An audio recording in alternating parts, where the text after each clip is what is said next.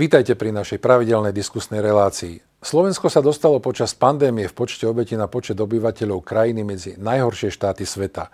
Nepomohlo nám ani plošné testovanie v novembri minulého roka, nepomohol ani lockdown a ani vyhlásenie núdzového stavu.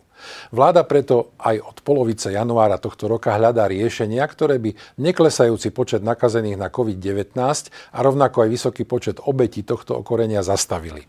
Najnovšie je to screeningová forma celoplošného testovania spojená s ešte príšnejším lockdownom. Nielen na to, ale aj na celkový vývoj situácie na Slovensku z pohľadu spoločenského, politického, sociálneho i ekonomického budem prostredníctvom Skypeu diskutovať s politickým analytikom a majiteľom agentúry Polis Slovakia Janom Baránkom. Jano, ahoj, vítaj v našom vysielaní. Máš premiéru v televízii Bratislava. My sme dlhoroční kolegovia, poznáme sa vyše 30 rokov ešte zo slovenského rozhlasu. Ako teda vnímaš ten vývoj situácie od marca minulého roka do dnes, pretože e, naozaj sme sa dopracovali k stavu, ktorý si asi nikto neželal? Nemám to veľmi zle, však je to jasné vyhlásenie, ešte by som to samozrejme divákov pozdraviť, aj teba Jozef. No, e, my sme zažili už čo na Slovensku, zažili sme Mečiara, zažili sme e, formné Zurindové vlády, ale Ficové vlády. Takýto chápe som ešte nezažil. Uh, poďme, poďme od toho marca minulého roku, kedy, kedy sa menili teda tie vlády a nastúpila súčasná vláda. Ja som už v apríli roku vyzýval, uh, teda kto som ja, aby som vyzýval vládu, ale ako jeden, jeden z hlasov občanov. Už v apríli som vyzýval uh, vládu, aby začala rozdávať helikopterové peniaze, lebo bolo jasné, že oni nemajú žiadny plán, že nemajú žiadnu víziu, že to nemá koncov, to, čo idú robiť.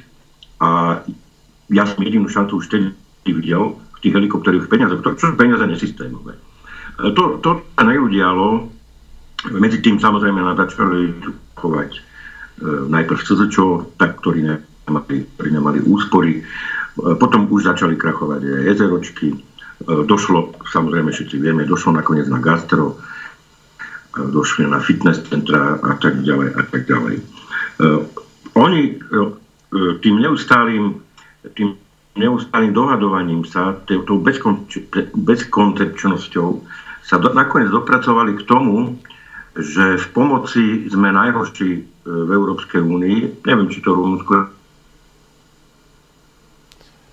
podnikateľom, Eh, je tu, je tu úplne je tu úplne antisociálny až genocídny systém, ktorý je, že vytvorili, ktorý sa vytvoril ich neschopnosťou a, a to, tým anarchizmom, ktorý vnášajú do politiky, že napríklad e, zakážu, zakážu podnikateľom podnikať, ale tí ľudia stále musia platiť odvody. To je, to je len jeden z príkladov, ale toto je, ja som to niekde nazval inde, toto je cynický sadizmus. A za tým si stojím. No, dopracovali sme sa nakoniec e, k predvianočnému obdobiu. E, tá ekonomika je v príšernom stave, v katastrofálnom stave. A s covidom sme takisto na tom. Jedna z najhorších krajín na svete. Nie je moja zaujatosť, to je jednoducho vizitka vládnutia. Máme premiéra, ktorý má obsedantnú kompulzívnu poruchu zrejme, lebo všetko ide riešiť plošným testovaním. Jeho nezaujíma. Ja som nepočul e, na posledných tlačovkách ani koncom roka, teda pred Vianocami, ani po novom roku. A nepočul som žiaľ Bohu o tom hovoriť ani prezidentku. Nepočujem o tom hovoriť nikoho z relevantných ľudí, či už je to exekutíva, či to je zákonodárny zbor, o, o tej pomoci lebo my tu, my tu nemôžeme riešiť situáciu, že zvýťazíme nad covidom a za exekutívou tu ostanú mŕtvoli. Ostanú tu rozbité rodiny. Ja som sa bavil s psychiatrami napríklad. Máme, naozaj máme zvýšený počet samovražd. Že sa tie štáty padajú, to je druhá vec. Môj osobné, moja osobná skúsenosť je tak, máme zvýšený počet, osobná skúsenosť tých rozhovorov. Máme zvýšený samovražd. Dokonca Dokonca jeden z najznámejších a najlepších slovenských psychiatrov, nebudem teraz meno hovoriť, lebo tam prosím odkonzultované, či môžem, e, mi povedal, že vracajú sa mu pacienti, ktorí boli už vyliečení, vracajú sa mu pacienti s depresiami, dokonca niečo podobné ako posttraumatická porucha a tak ďalej a tak ďalej. Máme tu príklady, kedy e, ľudia v produktívnom veku ochorejú na COVID a páchajú samovraždy, lebo, lebo tá hrozba e, toho úvodovka zákerného vražedného stále úvodovky vírusu je tak e, vnímaná vo verejnosti dnes, ako keby to bol HIV, alebo ako keby to bola rakovina. Tí ľudia, niektorí tomu podľahnú a odchádzajú dobrovoľne z tohoto sveta. A tá vláda to nerieši. Vláda rieši, či bude plošné testovanie a ako vyhovieť Matovičovi, aby to aj nemalo nejaký zásadný dopad na nie, komfort, ale na schopnosť ľudí podľa, e, e, nejakým spôsobom absolvovať plošné testovanie. Aby mu teda vyhoveli ale aby aj čo ma najmenej škod bolo napáchaných. A to je úplne zlé. Tu, tu by som chcel jasne povedať, pokiaľ sú zodpovední členovia parlamentu presvedčení o tom, že takto to ďalej nejde a musia robiť e, iba kompromis s premiérovou posadnutosťou, je to ich zodpovednosť. Oni majú, a teraz to poviem na to, oni majú na svedomí tie mŕtvoly, ktoré tu budú za nimi ostávať, lebo nekonajú. A z, tvojho, z tvojho pohľadu je, je normálne, aby e, komunikácia medzi premiérom a vicepremiérom e, sa odohrávala takým spôsobom, ako sa odohráva medzi Igorom Matovičom a e, Sulikom, pretože Richard Sulik ako keby sa dostal do defenzívy, on tu aj pripravil nejaký štáb ekonómov, ktorí chceli nejakým spôsobom práve to, o čom si hovoril na začiatku, tu podporiť to podnikateľské prostredie, lenže premiér vytvoril svoj štáb odborníkov, ale ekonomika sa nehýbe, zamestnávateľia sú úplne na vedľajšej koleji, o odborároch ani nehovorím, čiže sociálny dialog na Slovensku prestal existovať. E, je to nenormálny stav z tvojho pohľadu, že tripartita nefunguje? Tá by mala byť vlastne tým ťahúňom a ukázať nám tú cestu, že e, aby sme teda sa nedostali na úplné dno? Odbory na Slovensku nefungujú už dlho, to, to není žiadny nový stav, toto, čo si povedal. Akurát dnes, dnes sa to prejavuje ako veľmi, veľmi škodlivé. A pritom ja som není žiadny lavicový analytik, aj to všetci o mne vedia, ale sú situácie, kedy nemôžeme rozdielovať lavicu, pravicu. Ten stav nie je normálny, na ktorý sa pýtaš, samozrejme. Ale sú to, sú to legitímni zástupcovia zamestnancov, o tom som vlastne, to som chcel tým povedať, že sú to legitímni zástupcovia zamestnancov. Áno, áno, áno. Len to ne, nefunguje to. Vidíš tam, že to nefunguje. Hej. No, takže tam, e, áno, keď to nefunguje a teraz ad hoc musíme hľadať náhradu, sú dve možnosti. No buď oni sa spamätajú tie odbory a začnú konať, aj napriek tomu, že exekutíva nezvoláva tripartitu, alebo treba hľadať náhradné riešenia. E, ešte k tomu, čo si hovoril, no ten stav nie je normálny, na čo sa pýtal medzi vicepremiérom a premiérom, samozrejme, že nie je normálny, ide to na úkor riešenia problémov. Lebo ozaj nie je možné urobiť si z detí v školách rukojemníkov sporu medzi Olano a SAS, respektíve medzi premiérom a SAS. To je chore. To je úplne choré a už toto je diskvalifikačné a už toto je absolútne jeden zásadný dôvod na rekonstrukciu vlády. Opakujem, rekonstrukciu vlády. Ja nehovorím o predčasných voľbách. Ja stále hovorím, vždy hovorím o rekonstrukcii vlády. Čo znamená pokračovanie tejto koalície v inej personálnej zostave. Ja neviem, nech sa dohodnú, že tam nebudú predsedovia strán tej exekutíve a tak ďalej. Čiže ako by si si predstavoval tú, tú rekonštrukciu? Ako by si si ju predstavoval napríklad? Tej vlády? Personálne ja si ju nepredstavujem. Uh-huh. Vieš, ja si ju nepredstavujem personálne, lebo, lebo ty, ty sám dobre vieš, že uh, ty, tá nová vláda, hypoteticky, hej, teraz sa bavíme alternatívne, nemusí byť zložená z členov strán, oni tam môžu hrať kohokoľvek. Uh, nakoniec aj teba, alebo mňa, hej, teoreticky. Nikto ale, Alebo odborníkov. Alebo odborníkov, vláda odborníkov Môžu, napríklad. Vláda odborníkov. No, a toto by bola cesta.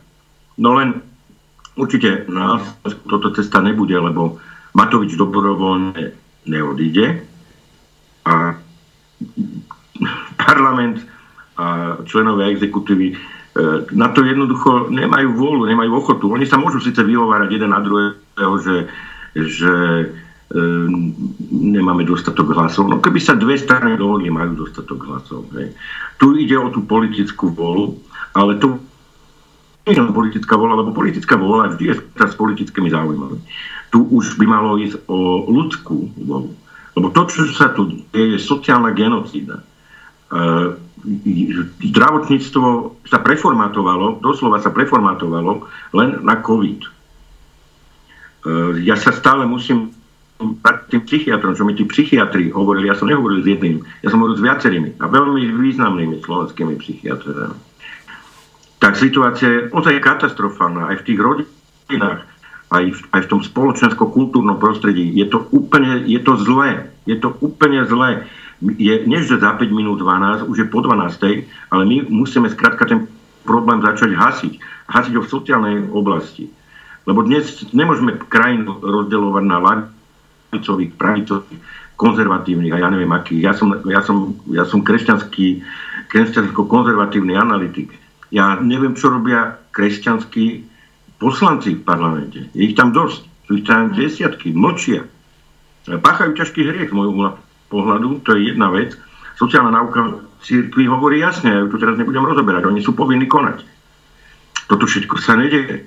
Toto celé, čo tu vidíme, je v podstate predstavenie one-man show premiéra Matoviča, kde sa tam niekto oponuje, nakoniec on si vždy presadí svoje, tak, jak si presadil celoplošné testovanie, úplne nezmyselne. Jediný, kto sa mu zoprel, na moje prekvapenie, ale ale e, e, tu je vicepremiérka Remišová, tá konečne sa mu zoprela. Neviem, čo robí prezidentka, ona mala teda nejaké vyhlásenie v televízii, ale prezidentka by mala o mnoho ak lebo ona musí vedieť, ona dostáva tie listy, čo sa tu v sociálnej oblasti deje. Že tí ľudia, nie že padajú na hubu ľudovo povedané, oni už, už ležia, oni už sa nevládnu, nevládnu Jednoducho niekto musí v úvodzovkách k ním pristať stanička a musia ich zdvihnúť. A to sa nedieje. Ako to je teda, ťažký zločin, ktorý ako, sa tu deje. Na ako, ako teda vnímaš to, čo najnovšie prijala vláda, to screeningové no, celoplošné testovanie a predlženie núdzového stavu? Pretože má, je tu dôvod na to, aby sa predlžoval núdzový stav. Nie je to len taká obrana vlády eh, pred tým, že sa bojí, že ľudia výjdu do ulic? Jeden jediný dôvod tu je, a to je tá tvoja posledná. To je jediný dôvod. Uh, ďalší dôvod, to, to, to, to nemáme dôkazy, na to je len podozrenie, aby nemuseli robiť verejné obstarávanie. Ale hlavný dôvodom je strach. On sa prekol ten minister zdravotníctva pri inej príležitosti e, nedávno, keď, sa, keď povedal, že, že sa báli reakcie ľudí. Oni sa dnes boja, ale oni majú dôvod sa bať. Oni majú dôvod sa báť, lebo to, čo oni robia, to je na hranici zločinu, to, čo robia. A tu teraz nejde o to, že niekto chce návrat temných síl, ktoré by tu zase korumpovali. A. Tu ide o to, aby sme mali vládu pre ľudí. Pozrite si Kurca. Kurt vystúpi, jasne povie, čo bude, dokedy bude a čo bude pod. A hovorí to, hovorí to zmierlivo, hovorí to tak, že tí ľudia sami tomu úvodu podľahnú a tie opatrenia dodržiavajú. No tento náš premiér vystúpia, začne sa vyhražať a povie, povie sklamali ste ma, hľadá vyníkov, stále sa na niekoho vyhovára, no tak to sa nedá vládnuť, tak to, tak to nestrhne masy, jak sa to hovorilo, hej, za socializmu. Ale je to opäť aktuálne. Nestrhne masy, aby ho nasledovali a tie opatrenia dodržiavali.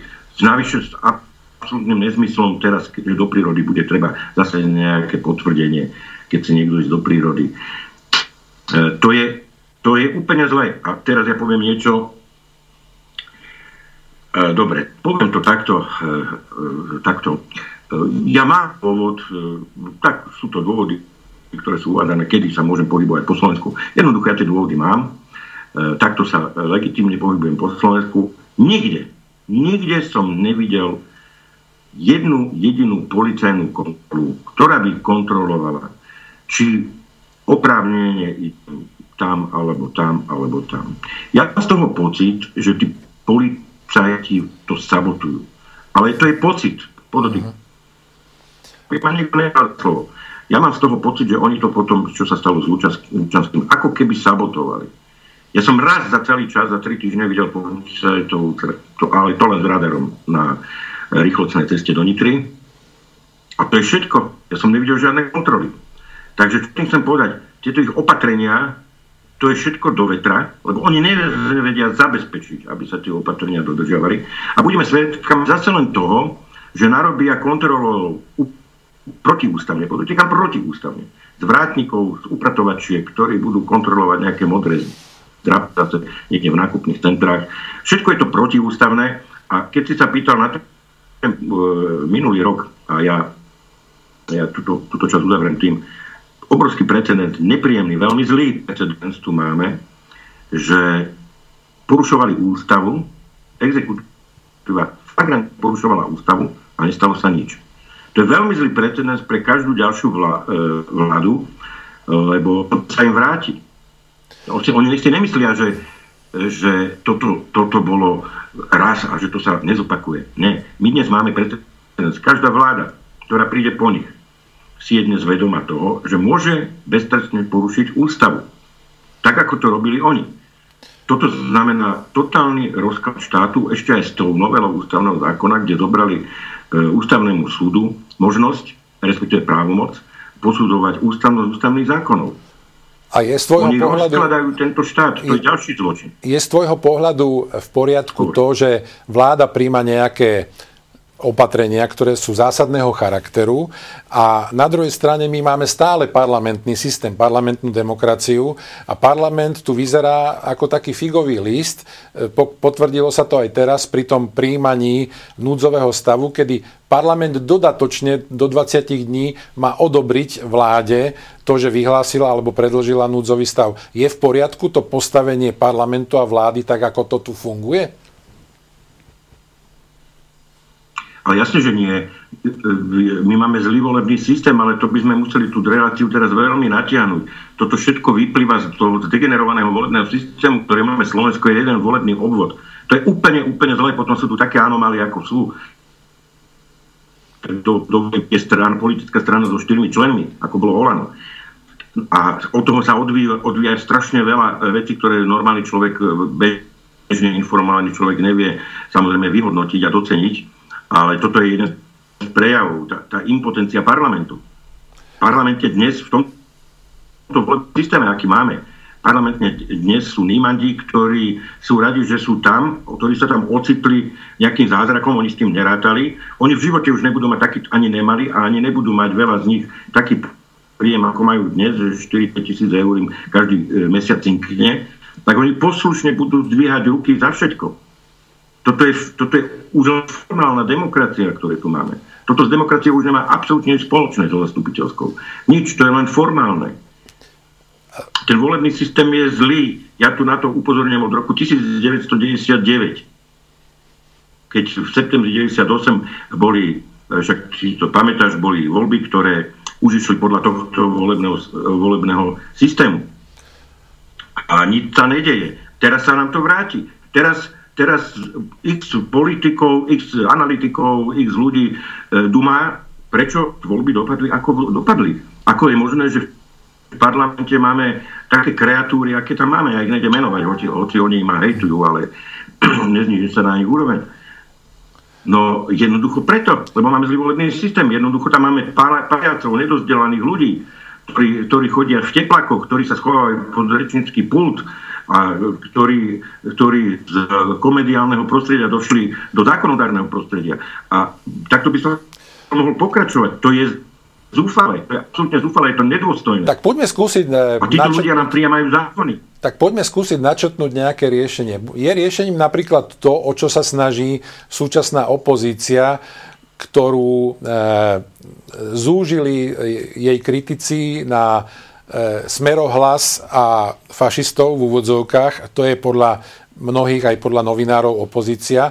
A práve hlas sa snaží e, o referendum, ktoré by malo rozhodnúť o tom, či ľudia chcú alebo nechcú, aby pokračovala táto vládna koalícia. Z tvojho pohľadu je toto riešenie? Má to šancu na úspech?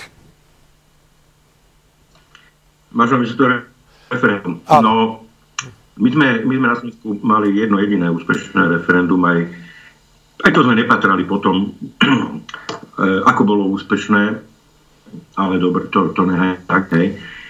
Eh, skrátka, ako oficiálne bolo to referendum úspešne, úspešné. Eh, dnes si dovolím povedať, že ak oni budú pokračovať tak, jak pokračujú, a není dôvod, aby nepokračovali inak, lebo to je politická genetika, ktorá nepustí, tak za istých okolností by to referendum mohlo byť úspešné, lebo e, tí ľudia sú tak zúfali, že chytia sa čohokoľvek.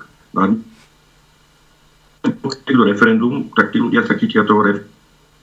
My tu máme bezprecedentnú situáciu, tak sociálna na Slovensku snad nebola ani e, v roku 93 a najbližšie rok to, že ľudia, to, ak, to, ak toto referendum, o ktorom sa bavíme, budú mať ako jediné svetlo na konci tunela, oni za tým svetlom pôjdu a to referendum môže byť úspešné. E, čo to ale vyrieši? Pretože e, to, to referendum vlastne môže spôsobiť, že tu budú predčasné voľby. Predčasné voľby e, prinesú nejaký nový vietor, pretože ja tu nevidím e, žiadnu takú novú politickú silu, ktorá by dokázala strhnúť masy a nejakým spôsobom zmeniť e, to smerovanie, ktoré tu momentálne je a to smerovanie nie je zdravé, čo vidno aj na tom počte tých obetí, aj počte tých nakazených ľudí, aj na tom, ako nám klesla na dno ekonomika. Čiže je tu šanca na nejaký nový politický vietor po prípadnom úspešnom referende? No, nový politický vietor, e, to by sme veľmi, veľmi preháňali. Máme tu novú stranu e, Pelegriniho. Nový politický vietor. No, e, vieš, guláš môžeš navariť len z toho, čo máš na stole. A ak by boli tie predčasné voľby, no na stole je to, čo momentálne vidíme. S najväčšou pravdepodobnosťou na 90% by vznikla vláda E, Pelegrini, Smer, SAS. A neviem, neviem teda, kto ešte by sa, či by sa progresívci dostali do parlamentu. Ale keď to tak vzduchu rýchlo vyskladám podľa dnešných preferencií, by to mohlo aj stačiť. E, otázne je druhú, na druhej strane, či by teda tá Saska išla so smerom. Hej. Ale s Pelegrinim si ja osobne si myslím, že by išli. Možno miesto toho smeru by tam bol niekto Takže, ale toto, toto je pravdepodobný scenár, ale bavíme sa teraz ako by tie voľby dopadli dnes, lebo ak by bolo tak tak tie voľby by boli No ja ani neviem, či by sa stihla jeseň tohto roka, alebo jar budúceho, to už, to už neviem. Ale momentálne z tej situácie, ktorú ja dnes poznám a inú, inú nemáme, eh, by ten... Eh, jediné, čo by mohlo byť pozitívom, že tá vláda by nebola taká chaotická a taká bezkoncepčná a že by aj keď neskoro, ale aspoň tie zvyšky tých, ktorí prežili túto ekonomickú genocídu, e, dostali nejakú pomoc. Lebo my si zase nenavrávajme, tí, ktorí už krachovali, tým už žiadna pomoc nepomôže. E, tí jednoducho tie prevádzky zavreli, odhlasili prenajmy, ak to mali prenajme, respektíve popredali budovy, ak e, vlastnili tie nejaké objekty budovy. Takže tým už to nepomôže, ale tomu torzu, ktoré prežilo, e, by ešte snáď vedeli pomôcť. No a museli by veľmi dôležitú vec urobiť, preformatovať ekonomiku, lebo toto všetko, čo som povedal, to nám tu zanechalo, no ja to poviem teraz z tej, z tej živočišnej ríše, zanechalo nám to tu tie tzv. tie mŕtvoly podnikateľské. S tým treba ne, urobiť. Uh, treba tu revitalizovať gastro, revitalizovať cestovný ruch. A to je len teda to, to také najviditeľnejšie. Hej. A na to, bude, na to bude treba ekonomicky veľmi, veľmi zdatnú vládu, ktorá sa nebude bať robiť, uh, hovorí sa tomu, odvážne kroky, Neviem si predstaviť napríklad neviem si predstaviť cen o rovnanom rozpočte za takéto situácie. To je blúd. Uh-huh. Takže bude to, bude to musieť ísť zrejme cestou zadlžovania sa. No, nič dobré, nič dobré. Ale je to výsledek, výsledok katastrofického, chaotického, amatérskeho, prvoplánového pôsobenia tejto Celkom na záver sa ťa predsa len spýtam, vidíš ty nejakú spojitosť alebo nejaké riziko e, s tým, e, so smrťou generála Milana Lučanského, pretože zatiaľ nevieme, zatiaľ prebieha vyšetrovanie, ale e, mnohí e, to zneužívajú nejakým spôsobom.